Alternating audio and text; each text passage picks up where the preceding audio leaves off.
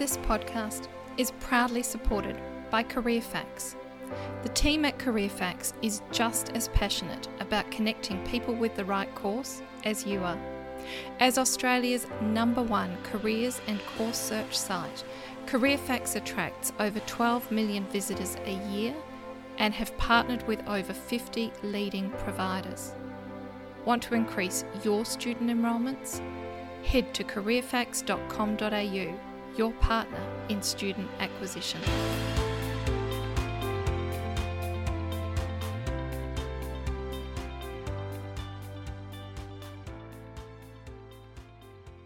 From Claire Field and Associates, I'm Claire, and I'm pleased that you could join me for this episode of What Now, What Next?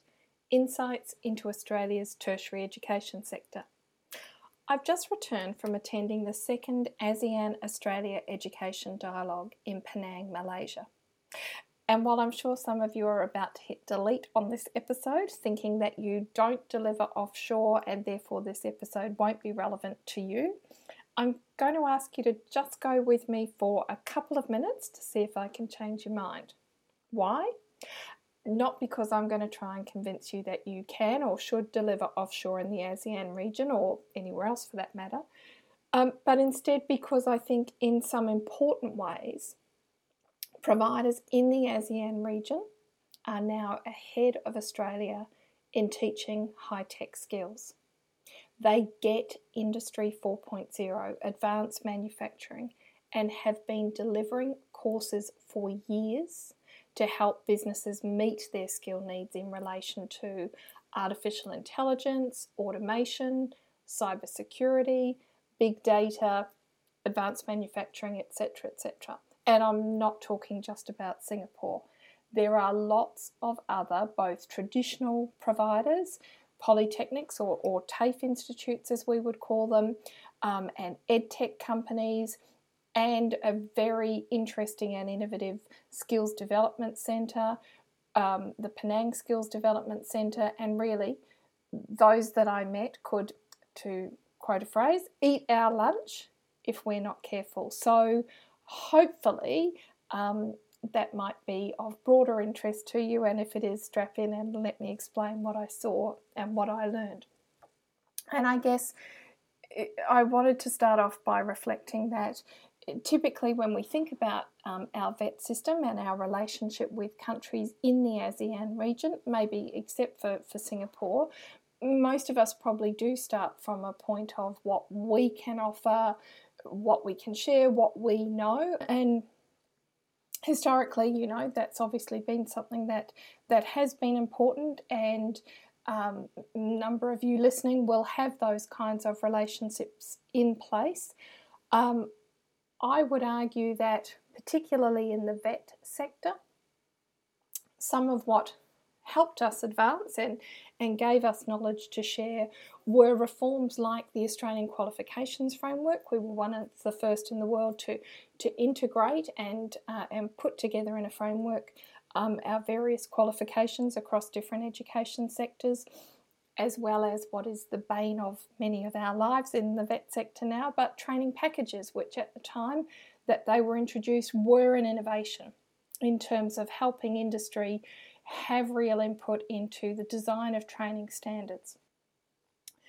The problem that we're faced with, or not all of you, some of you are doing very innovative things um, in Australia and in the region, but many providers working within the current established uh, framework which we have in Australia is that those kinds of reforms which put us really at the forefront, um, particularly in the vet sector, they were introduced almost a quarter of a century ago. That's a really long time. And while we've made changes since then, mostly I'm going to argue that was about tinkering with them. And while we've been tinkering, particularly in the last few years, our friends and partners across the ASEAN region are moving and have moved ahead of us. And uh, both providers um, and educators that I met at the um, ASEAN Australia Education Dialogue and on a couple of site visits um, had some really interesting, innovative practices, um, which I want to share with you. But before I discuss what I learned from, and I'm going to jump into an acronym AAED, that's the ASEAN Australia Education Dialogue, I first of all really wanted to acknowledge the tremendous work done by Michael Fay from AFG Ventures Group and Thompson Ching in bringing the dialogue and all the participants together. Um, if this event isn't on your radar, then I would strongly recommend that you consider thinking about um, attending next year, and I will put a link to um, the AAED website in the show notes for this episode. So, what was it? Well, it wasn't a full on conference, it was much more a, a, dialogue, a chance for people from across the region um, to come together and talk with one another and and share good practice. It was terrific. It involved keynote addresses from leading government and education figures from across a range of ASEAN countries, particularly obviously Malaysia as the host, um, as well as Australia. Then, in addition to those kind of keynote um, uh, sessions, there were also six panel sessions um, focused on uh, a range of topics of relevance across both vet, higher education, and international education. So there was quality of research in um, the university sector, uh, vocational education partnerships, um, strengthening the alumni network and focus on graduate employability for international students, enhancing student mobility between and across ASEAN and Australia, um, strengthening and improving quality assurance in English language testing, and the one that was particularly close to my heart, harnessing digital technology for application in workplace training and with employment outcomes. And the reason that one was close to my heart is not just my passion for EdTech, but I was very fortunate to be asked to actually chair that panel session. Uh, the speakers in that panel session included Sarveen Kandia, the Managing Director of Open Learning Malaysia, Danny Bielik, the CEO of Burst Learning from Singapore, Pak Ikin Solikin from PT Ajar in Indonesia, Dr.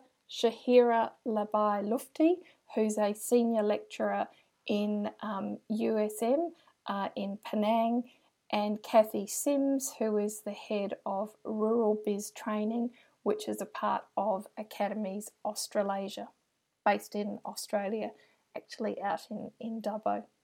Um, and in chairing the panel session, I was also I'm very fortunate to be asked to facilitate a follow up workshop with a range of some of the same and, and some other um, participants looking at issues in the use of digital technology um, to support workplace training as well as the actions that AAED um, could take to support addressing some of those issues.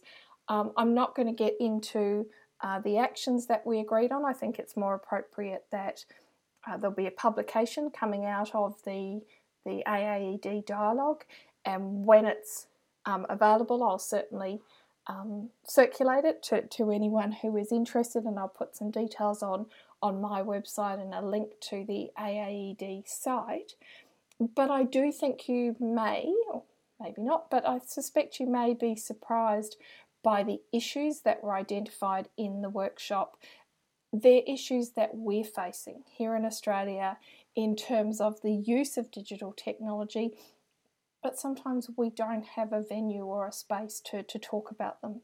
So, some of the, the topics and issues um, that we discussed were that mobile use is now widespread right across the ASEAN region, and that's bringing educational delivery costs down, but mobile delivery is not well suited to delivering long form education content.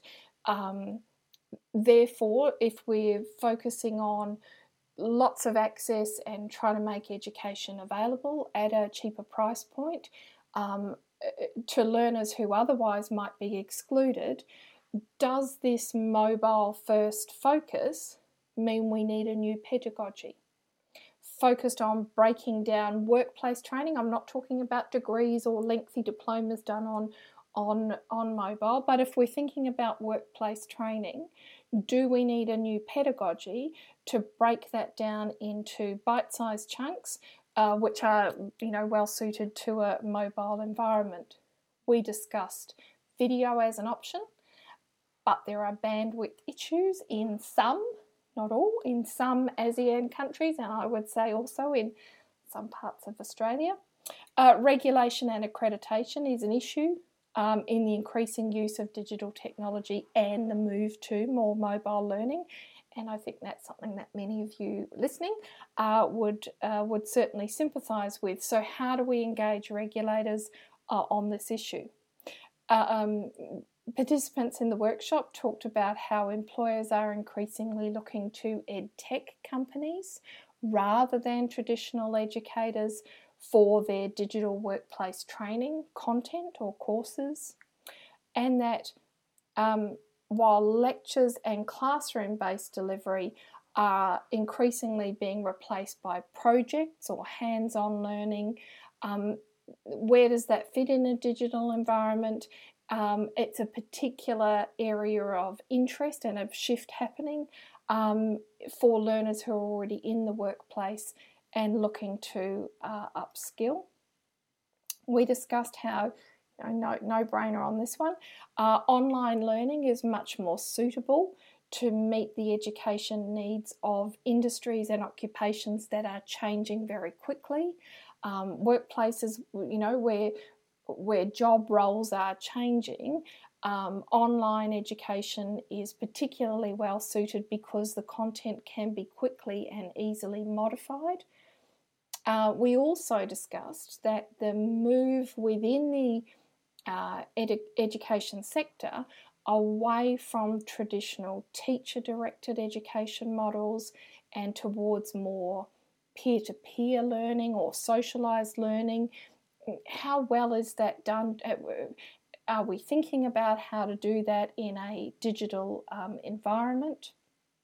And then, quite interestingly uh, for me, um, a number of the participants in the workshop discussed how government funding in a number of ASEAN countries, um, and I would suggest perhaps in Australia, is not well aligned to the skill outputs um, that are being delivered. Um, most funding is still based on inputs. And then this was particularly of interest to me. Um, some uh, workshop participants said that uh, in their countries, across different um, parts of um, the ASEAN network, there's very generous, perhaps too much funding um, for uh, TVET or what we would say as VET, and this is causing problems because it's resulting in a focus on quantity over quality and I bit my tongue rather than saying, my goodness, I wish we had a problem with too much funding um, in the Australian vet sector. So that was uh, very interesting, and I will um, uh, include uh, hyperlinks to the um, businesses and organisations from the um, panelists from the digital technology session uh, because, again, I think um, you'll be interested in the, the education and training models that, uh, that they have in place. And lastly, before I sort of wrap this up, I wanted to just give some insights from the site visits uh, that were organised in conjunction with um, the AAED dialogue. Now, there were different options available um, higher education, university research. You will not be surprised to know that I chose the VET options, uh, which were uh, both a visit to a local polytechnic and a visit to a skills development centre, and I think particularly the latter has something to offer Australia as we're grappling with the shape of the skills organisations um, recommended by the Joyce Review. So, starting with the uh, Polytechnic or their version of a TAFE Institute first, and I'm not going to try and get my mouth around it because I will probably dreadfully mangle the, the pronunciation, but it goes by the acronym PTSB. Um, it was established back in 2002 originally on a temporary campus and moved to where it's currently located, which is a fantastic 100 acre campus um, at the Kulim High Tech uh, Park in 2003. So it's situated in a high tech business park. Despite that, it is not yet uh, one of Malaysia's leading edge polytechnics. It was the 16th one created by their Ministry for Higher Ed and it now educates approximately 4,000 students a year. It offers both certificate and diploma courses in one of six departments, so it tends to have a scope which is narrower um, than our TAFE institutes. The six departments on offer at PTSB were civil engineering, electrical engineering, mechanical engineering, computer science and mathematics, general studies, and commerce. They also have a particular lifelong learning program which they run on weekends and which involves part time study for people who are already in, um, uh, in work. They have achieved a 94.5% uh, employment rate for their graduates who are either in employment post study or in further study, um, and that compares very favourably with the rate for across the the whole of the um, Malaysian polytechnic sector of 84%. So that all sounds really good. Why are they um, a, an organisation, an institution that we should be focused on? Well, in recent years, they've introduced a number of innovations to allow them to incorporate training for artificial intelligence, cybersecurity, big data, green skills, and a whole heap of other new and emerging um, industry skills needs into their courses. The head of their electrical engineering department has spent time in Germany studying um, Industry 4.0, artificial intelligence, what that means in terms of the changing world of work, and what the skill needs are. The Polytechnic has its own industry advisory committee drawn from those employers operating in that high tech industrial park. Um, they provide input into courses and content, and that's complemented by a another industry advisory committee which provides input into the National Department um, of Polytechnic Education. Each course offered by the Polytechnic includes 50 hours of teaching by industry professionals, and that's complemented by their own teacher return to industry program. So that's how they manage um, the, the ongoing vocational um, and industry competence of their teachers. And while our visit was at a time when their students were actually uh, on leave, we met trainers and departmental heads um, across a number of different uh, departments and specialisations. And some of what they were teaching would be quite standard in one of our TAFEs or even private RTOs and some of what they were doing was quite different. Uh, for example, the Department of Mechanical Engineering. Now, this is not offering university level education, this is diplomas and certificates, and they have a range of workshops for hands on learning, and I am going to rattle through them. That's machining, welding, fitting, foundry, plastics, strength and material, mechanics and machine, metrology, robotics, CAD CAM, automation, electrotechnology, instrumentation, and control. Now, this is not an elite or an exceptional Malaysian polytechnic. As I said, its aim is to be a leading edge TVET institution.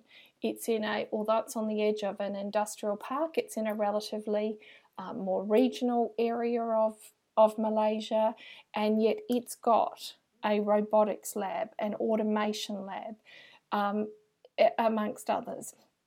it's been teaching and offering these courses for years and and many others. I've only picked the, the mechanical engineering department. I could rattle through various others. So while it's fantastic that we're offering automation uh, courses in conjunction with some of our leading employers, particularly in the mining industry, particularly over in Western Australia. There's also been a big push on delivering training for cybersecurity, and it's been great to see ministers across the country. I'm very proud of the courses that their local institutes are offering in Australia. We really need to keep in mind what's being offered by not the leading polytechnics um, in countries like Malaysia that are not yet as developed as Australia. They are working with Germany and other leading countries to make sure that they are delivering the most advanced technical skills, and it's truly um, very impressive. And while I was impressed by the Polytechnic, we then went after lunch to the Penang Skills Development Centre. And uh, I was in awe of what they're doing and how they're doing it. They are recognised as a leading edge institution. Um, their mission statement is transforming talent for industry by industry, and that's clearly what they do. They were established in the late 1980s in response to skill shortages which were being experienced in Penang by leading global companies like Intel, Motorola, Hewlett Packard, etc. They had set up in Penang because it had uh, it was a special economic development zone. They'd been there for a few years and they were experiencing skill shortages. So, to help address them, government, industry, those, those leading global businesses, and educators came together to build a tripartite, um, not for profit skills development model, and it's hugely impressive. They've had international recognition as an exemplary model of human resource development. They've trained over 200,000 participants in more than 10,000 courses.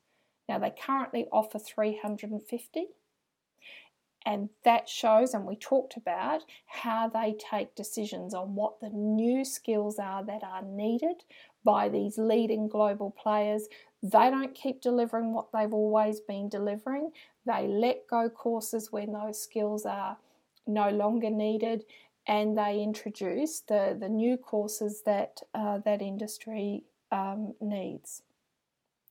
In 2016, they explicitly executed an Industry 4.0 initiative to support what they describe as a new phase of industrial revolution in Malaysia.